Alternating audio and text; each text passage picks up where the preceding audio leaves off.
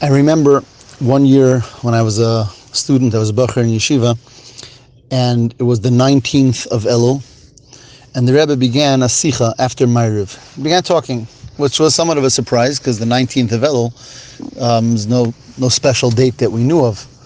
So the Rebbe began, and says, tonight is the 19th of Elul, and what's the significance of this day?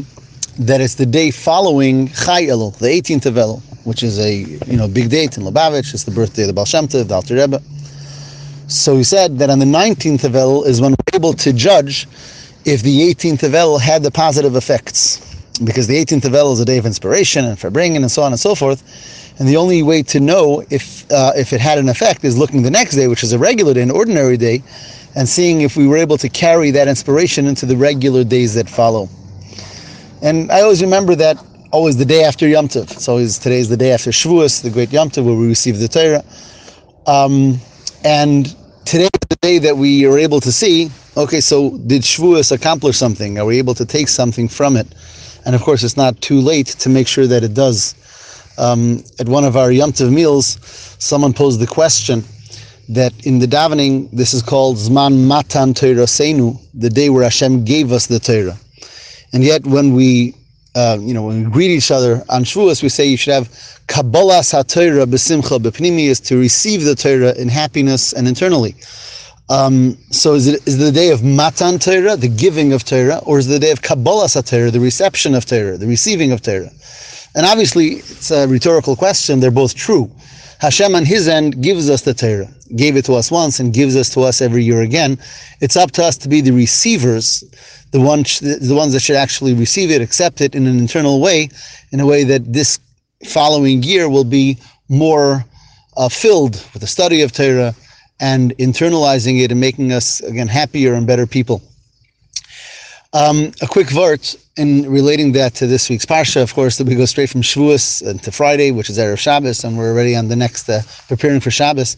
So this week's uh, parsha is Parshas Nasai. it begins Nasai Esreish Bnei Gershon Gam Heim. We're really in the middle of the counting of the tribe of Levi.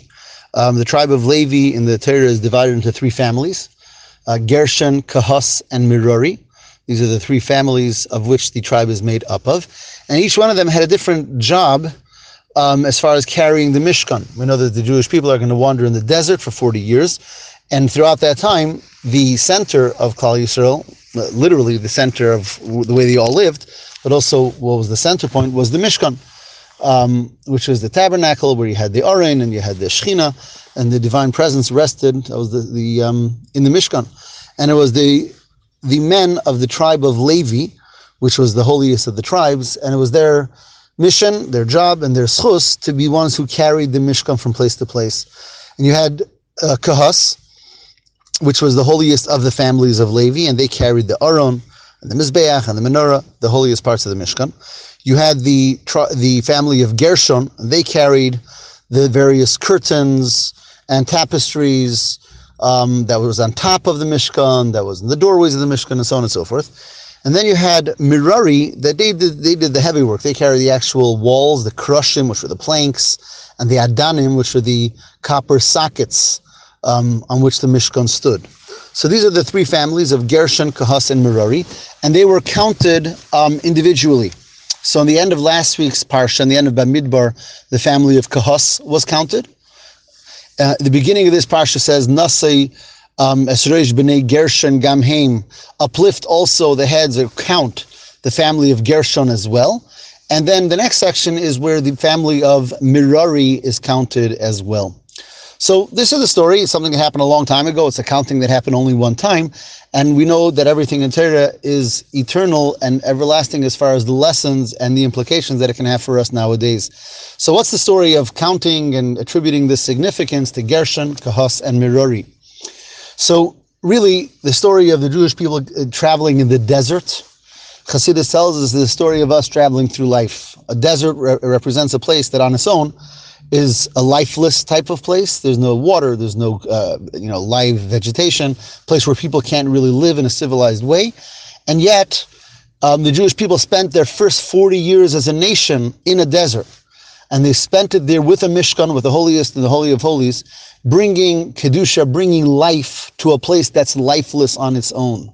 And again, that's the first 40 years of our being, and that's so indicative of what we are so often doing during our life, because we're in places that are lifeless as far as Yiddishkeit is concerned, as far as godliness is concerned, as far as Torah mitzvahs are concerned um, places that might be very negative in their external appearances.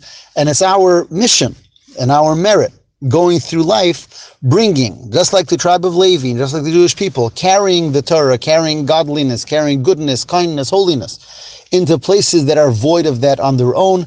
And we forge ahead and we bring it into those areas. And Hashem counts us, in a sense, giving us the strength, giving us the abilities that not only should we not be affected negatively by the desert around us, where we may find ourselves, but that we have the ability of transformation and of bringing goodness and holiness there.